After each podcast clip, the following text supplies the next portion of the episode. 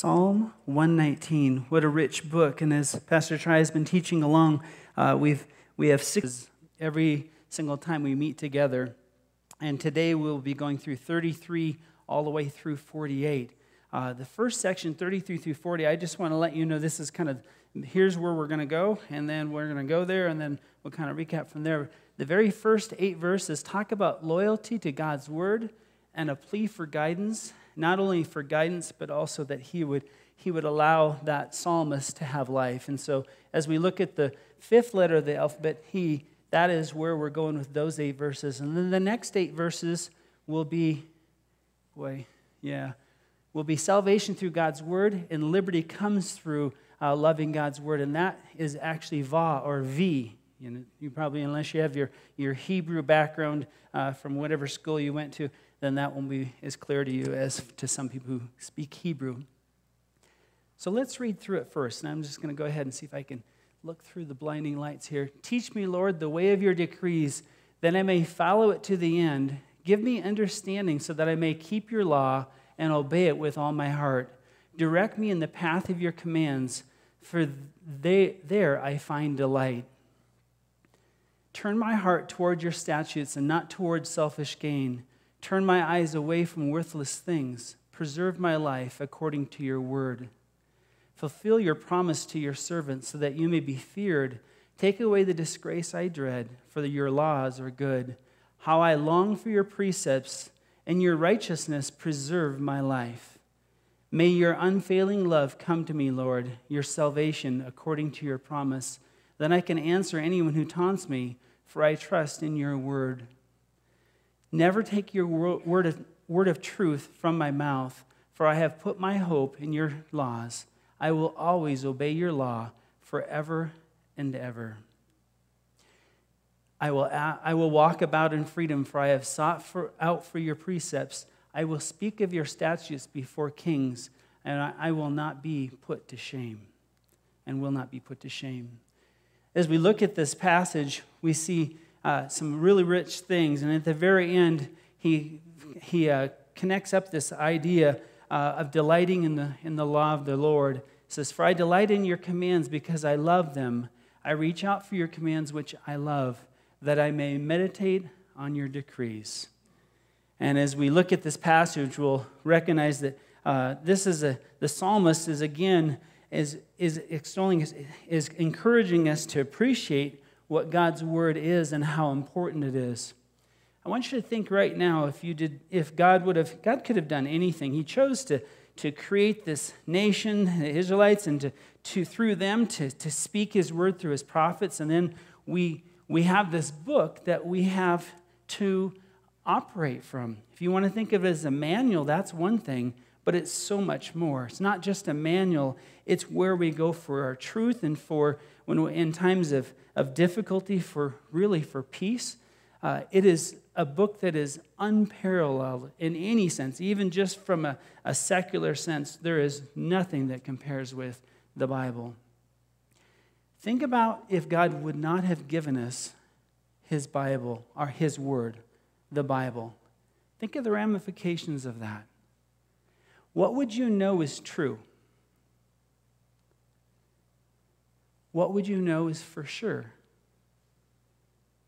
And not to, to, to get into it too far, but just recognize that we take for granted everything that we've learned from this, from this from God's word. Most of it we've read.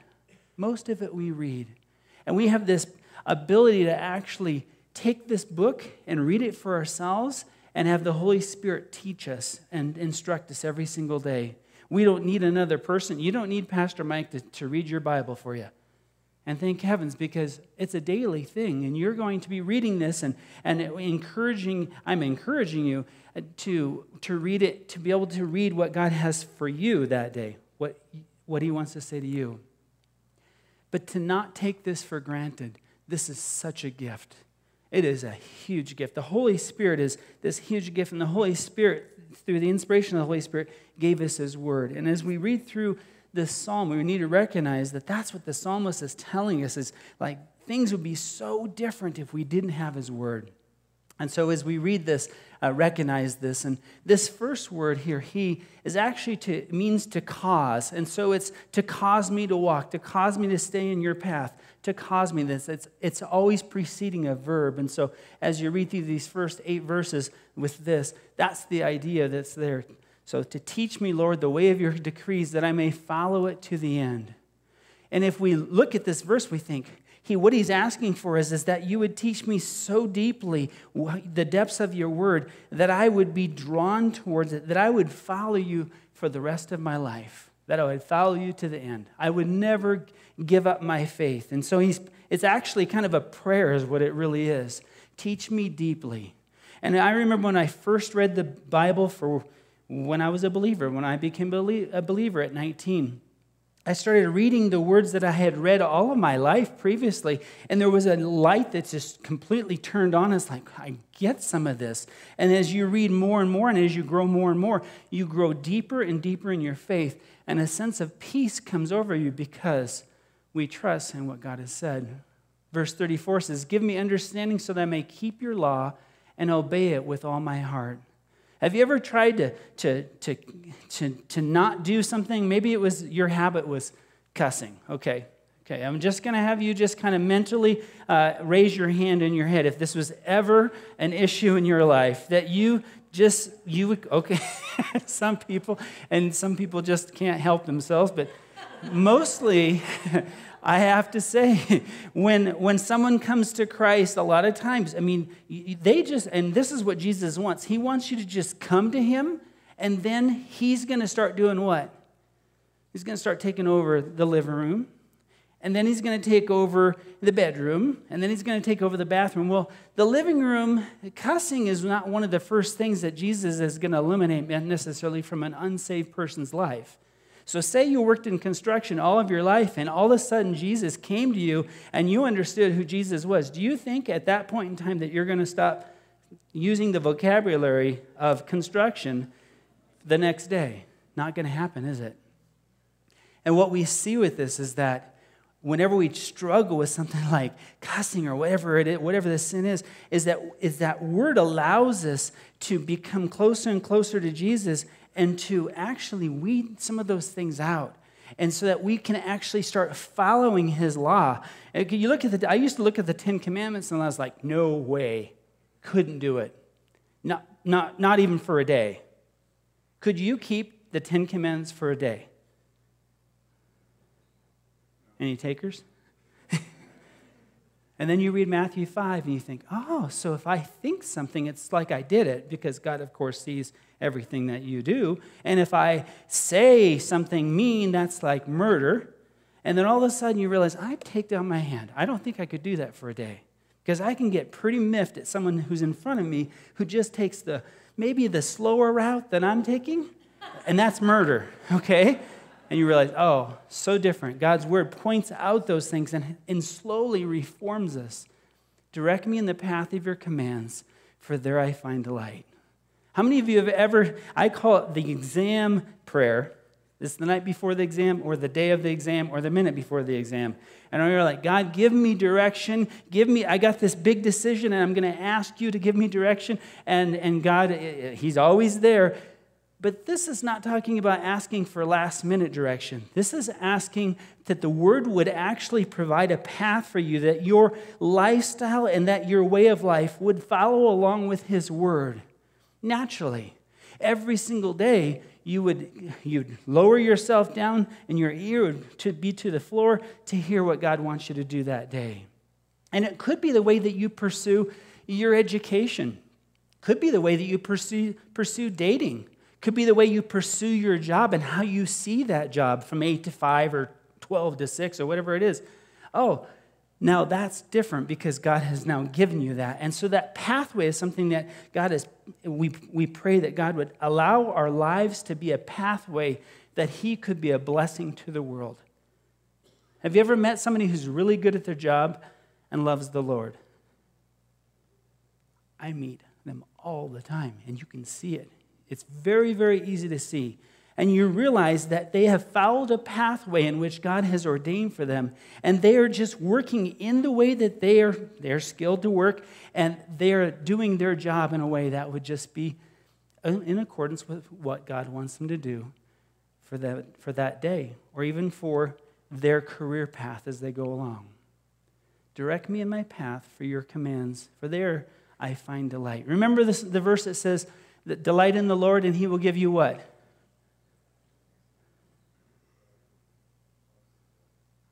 Delight in the Lord, he will give you the desires of your heart. You don't always hear the Bible talking about heart a lot, like following your heart.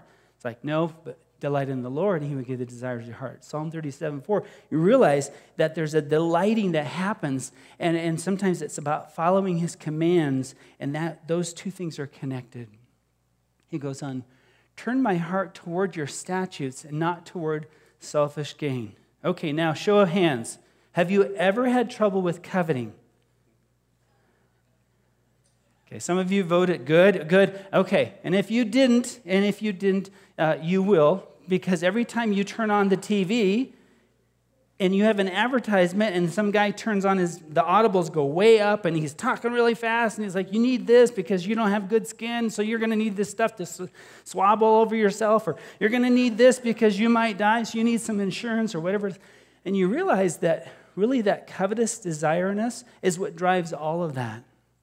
Balaam, covetousness. David, man, a guy after his own heart. Why did he sin? What was it? His eyes were on something else. And that started the whole chain of events. Uriah and all the murder and adultery, and he realized, wow, covet, covetousness. Turn my heart towards your statutes. And sometimes our eyes direct our heart. So it's really important to be, to be really cognizant of what you watch or what you spend time doing because as, as the eyes go, sometimes the heart goes there too. Perfect example is David. That's where that went. And when he should have been out hunting or out uh, at war with all the other kings, his eyes were off the target. Turn my eyes away from worthless things. What's worthless? Oh, my Snickers. This whole COVID thing threw me off my, my deal. I don't even know if I, they even sell Snickers yet, but what is, what is a worthless thing? TV. Did I hear clothes? Okay. you go, girl. I see. Oh, okay. Okay. I was talking like 15 pair of shoes or, uh, okay, that'd be me. Okay, so there we are. Can't throw them away. Turn my eyes away from worthless things. Worthless can sometimes be something that has no value to you because it's old or it doesn't look nice or it's the old shirt in the closet, or it could be something that has no long term value. What about that? Is that still worthless? It can be. What if it has no benefit to someone else? What if what you think is valuable is something that is going to distract you from the very best? Now, could we say that's worthless? Because the value between the two are so discrepant that to spend your effort and your time here would be at the expense of here. And then you go, oh, that's what that word means. It doesn't mean just worthless that way, it means lesser than what God would want us. Turn my eyes away from worthless things. TV, clothes. It could be uh, whatever your fixation is that you're, this is my next thing, whatever it is. It could be a gun, okay? It could be an elk. It could be a critter with horns on it. It could be a fish. I'm sorry to say, Chance, where's Chance at? I thought I could get him today. You tell Chance that he got he got burned today, okay? It could be fishing. Chance loves the fish. And then he barters with those fish for things he really likes. Preserve my life according to your word. Oh. This means revive me. This means I want a revival in my life. This is to look at God's word and say, God, revive me. I need reviving. I, I have a spirit inside of me that needs that. We all need that right now. We do because we, we've experienced loss. God's word is where we turn to, God's people is who we turn to. Those are not worthless things because the three things that are eternal are God, God's people, and what? And God's word. Those are not worthless things. So if something that we fix our eyes on benefits someone else, not worthless. If it has eternal value, not worthless.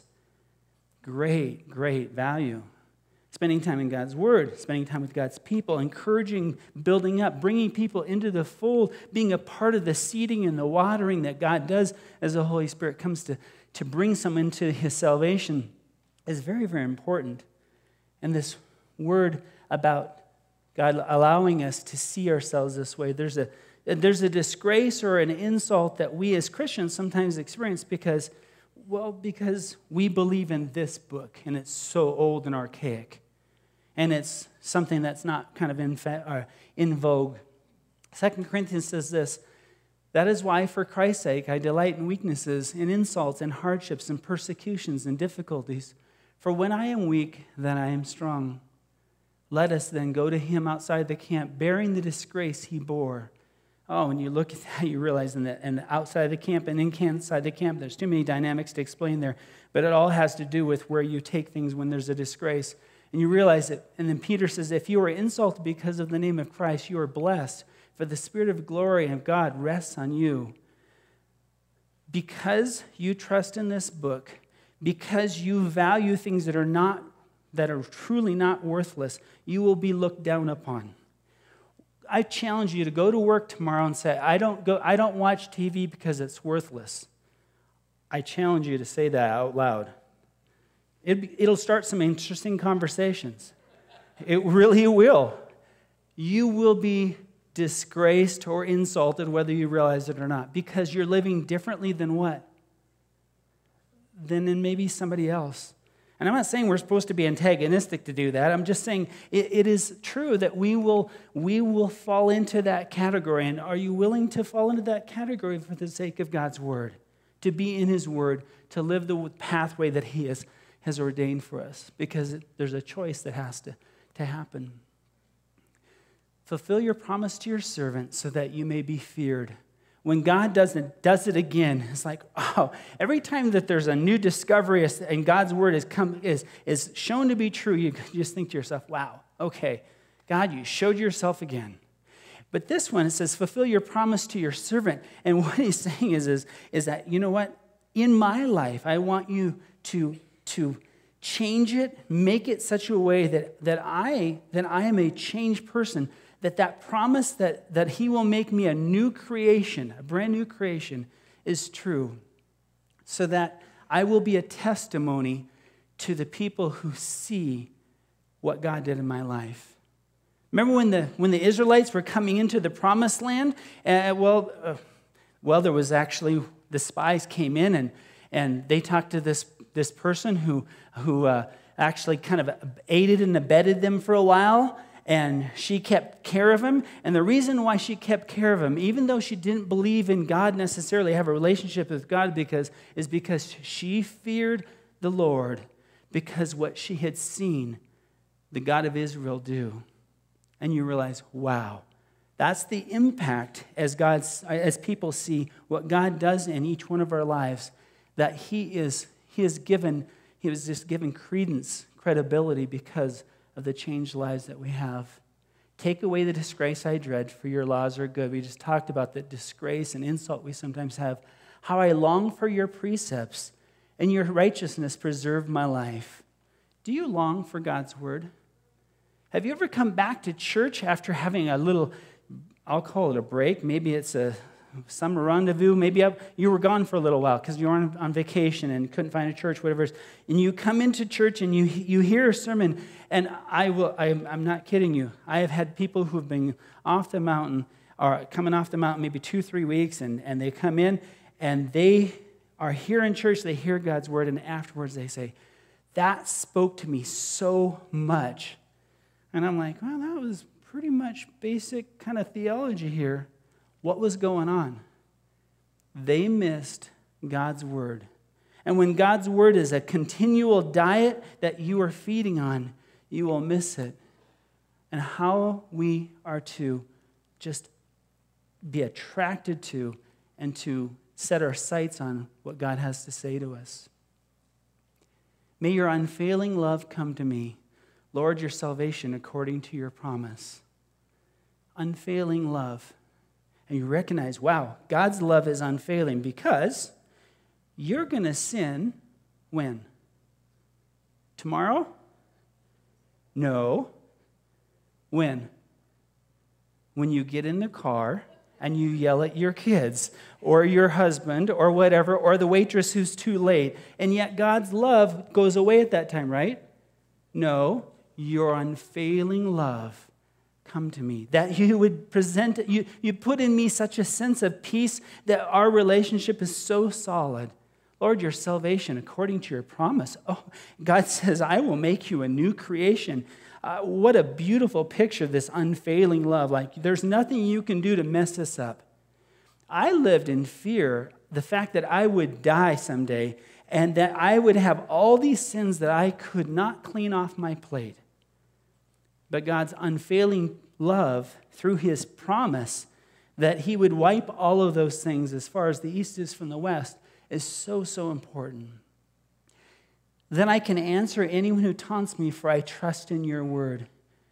Then there's that taunt, and there's that idea that not everyone is going to believe that the Bible is even, even valuable, much less true.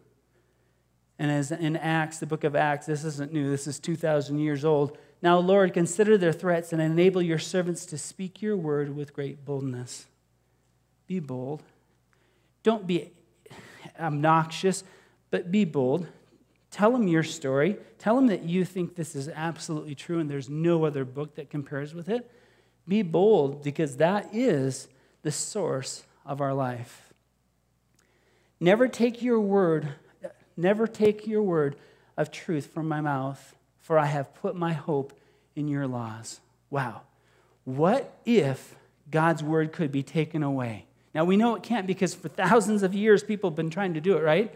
But they have not succeeded. The Bible's still here. It's in print. It's, there's more copies of that sold than anything else ever, and it's always been that way. And you realize, though, that the psalmist is saying, please don't allow the word that I've memorized, the, the word that I've learned to escape from me. Don't take your word away from me. This is where we recognize again, this is a privilege. This is not just, oh, yeah, God, you know, the Bible, and so we got this. This is a huge privilege. We have God's word, and He's saying, Don't take it from me. I will always obey your law forever and ever. And He is actually praying that He will always obey His law forever and ever. It is a prayer as much as anything else. And then He says, I will walk, I will walk about, walk about in freedom, for I have sought out your precepts. I will speak of your statutes before kings and will not be put to shame. And the question is are you free? Are you free?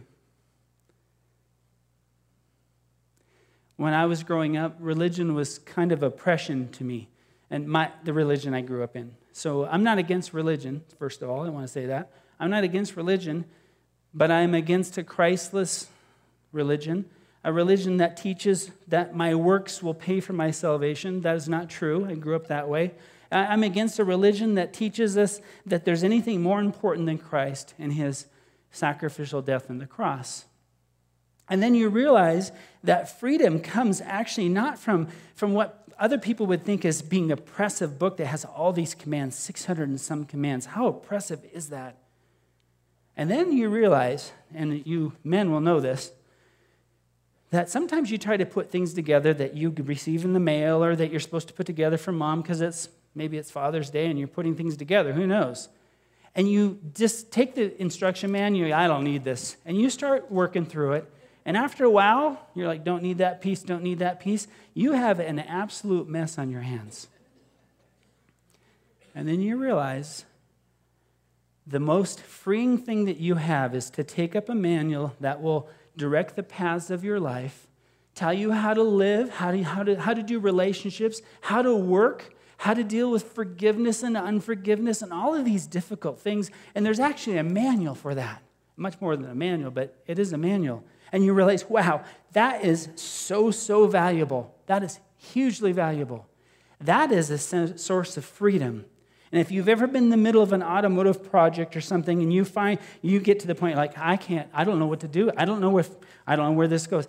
The most freeing thing is for someone to come up behind you and say, "This is the way, walk in it." And so a lot of times I think people would say religion is such such a, a such a, a, a noose around my neck. I would never want to be a religious person. Oh, Christ sets us free. He sets us free. He, he completely sets us free from the law. And once you've lived under the law, and I lived under the law for 18 years, there is a weight that comes off your shoulders that's about, well, however heavy you are 100, 200 pounds, whatever it is. And you realize that it is so freeing to have what Jesus talked about in John 8, which is this He says, To the Jews who had believed him, Jesus said, If you hold to my teaching, you are really my disciples. Then you will know the truth, and the truth will set you free. They answered him, We are Abraham's descendants and have never been slaves of anyone. How can you say that we shall be set free? Jesus replied, Very truly I tell you, everyone who sins is a slave to sin. Now, a slave has no permanent place in the family, but a son belongs to it forever. So if the son sets you free, you will be free indeed.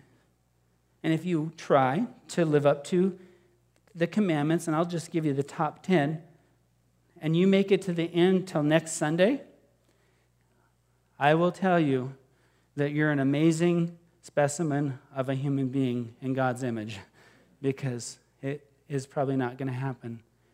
But when the Son sets you free, and someone says, and if I ask you, are all of your sins accounted for and paid for? because the Son has set you free. That is a freedom that allows us, sets us free to no longer try to live up to the law and not sin. And this is that chocolate cake analogy, or if you like blizzards, that's your thing. If there's a chocolate cake or blizzard or whatever your favorite thing is, and all you think about is don't eat it, don't eat it, don't eat it, what eventually will you do? You'll eat it. But if your focus, your eyes, your heart, remember where your eyes go, your heart is? If your eyes are no longer on that, but it's on serving God and not this commandment list that you're supposed to do, I got to keep those 10 commandments, I got to keep those 10 commandments, and that chocolate cake is there, and you're just staring here, I was like, man, those 10 commandments are so heavy. But if you're so busy doing God's ministry, that is a different thing. The Son sets you free, He gives you a purpose. We are co missionaries with Christ. And now, what he's saying is, is you know what? This word that you are to share with everyone else will also not only set you free, but all the people who you share your story and this word with. For I delight in your commands because I love them. Ah, do you delight in his commands? You should. They set you free. And because we delight in them so much, there is a love for his word. It is the most important thing in my life because if this is not true, then everything I'm hoping for is what? I heard Bob, Bob Wario say this, and I think he, okay, so don't, don't hang Bob on this one, but he, he said, we were in small group, he said, it's not that this life is just so short, because we were talking about how it's a vapor and how it's, it seems like, you know, after a while, time goes so fast. It's not that this life is so short, it's just being dead is so long. And I think, that is how the world sees it. That's not how we see it, do we? This is an infinitesimally small, let's call it a centimeter. There's like 39.7 of those in a meet or in a, in a foot or three feet. And so you realize if we went out to around the earth and earth and earth and around and around and around, we got down there, this life is still this much of an eternity that just keeps going around and around and around. And when we have our focus on his commands and his promises that tell us that eternity is what we were built for. You were not built for this world. This is not your thing. You're here on loan for about however many years. We don't know how many days. I don't know how many days. You're on loan to this world to be a blessing to it, to bring to other people the freedom that you have found, that they too might have an eternity that is very, very long and very, very good. 48. I reach out for your commands, which I love, that I may meditate on your decrees. Wow. If I asked you how many of you meditate, I hope most of you would raise your mental hands in your mind. But the truth is, is that meditation is a lot simpler than you think. It's taking a verse, reading it in the morning, and thinking about it the whole day. Just thinking about it. It's not some Eastern thing. It's not. It's not like trying to get your head, try to get everything out of your head. It's about taking this, very small piece if necessary, and eating and chewing it and gnawing on it like a cow does, and realizing I'm going to drink everything I can from that today because that was my bread for the day. How exciting that is to think that God has given us his very special gift, that we could gnaw on it from morning till night, that it would enrich us, that it would help us to understand his promises. What a blessing it is to be one of his kids. Some of some thoughts from this section of 16 verses. Do you turn to God and His Word to direct your paths? Not just at the last moment, an exam situation, I got this thing I got uh, going on at work. No, do you say, God, lead me in my, in my path? Do you love God's Word? Where do you find your greatest joy? Those are two connected questions.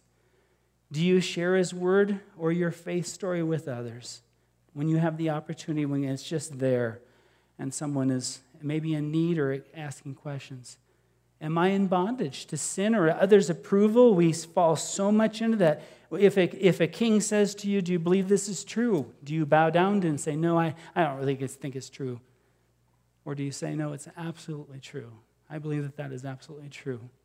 Am I free? Do I need personal revival in my life? And maybe that's you today. You need personal revival, recognizing that His Word is where revival comes from, being around His people who also are in His Word, personal in uh, this revival. Uh, you need a small group. You need to be around people and His Word, okay? I'm just putting those two things together, going, okay, I think that would be a super good thing for you to do you're, if you're feeling estranged from the Lord. And then, am I saved?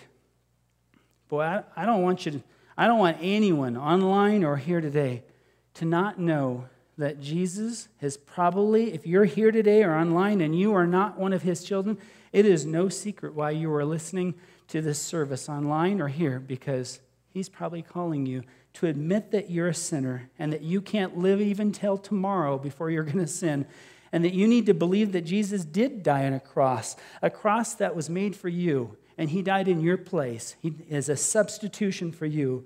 And that you are choosing to follow him in the best way that you can, to spend time in his word and to, to learn him, learn about him more so that you have a closer and closer relationship. Much like you're dating someone, and as you get to know them, you love them more and more because you know the intimate details of that person's life. And that's really what Psalm 33 through 48 is all about. Let's pray. Father, thank you so much Thank you so much for your word. That we might eat it, that we might meditate on it, that we might love it, that we might direct the paths of our lives, that we might get up every morning and ask you, Lord, direct me. Give me the wisdom to know, to make the decisions that would be pleasing to you, that would bless others, that would be worthy, not worthless, but worthy of the time that you've given me as a steward on this earth. Help me to see a see things a, from an eternal perspective, that things here are just temporary. And there are many things that can catch our, our eyes, Father, that you would help us to fix our eyes on things that are worthy your word, that we would spend time with you, that we would meditate on you, that we would share your word, that we wouldn't just keep it for ourselves. Lord, this week, as we, as we are healing, just the promise of, of salvation, that we have something to look forward to that is far, far, far more better than here. Lord, that a day, a day with you is worth a thousand elsewhere. Lord, help us in our, in our times when we are struggling to recognize that your word is, is really the ground, it is the solid ground beneath our feet that we need to have in order to understand who you are and to have a relationship with you that is not just for here, but also for eternity. We ask that you bless this day as we, uh, as we fathers go out to celebrate that you are the perfect father, that you are the father that gives the definition of what fatherhood actually is all about. Thank you for your sacrifice. Thank you for how you love and give, and, and, and your mighty arm in the, in the way that you have really conquered death and conquered uh, the sins that we have. And we just thank you so much as we leave here. We, we give your son praise, and we follow him as, as our Savior and our Lord. And it's in his name that we pray this. Amen.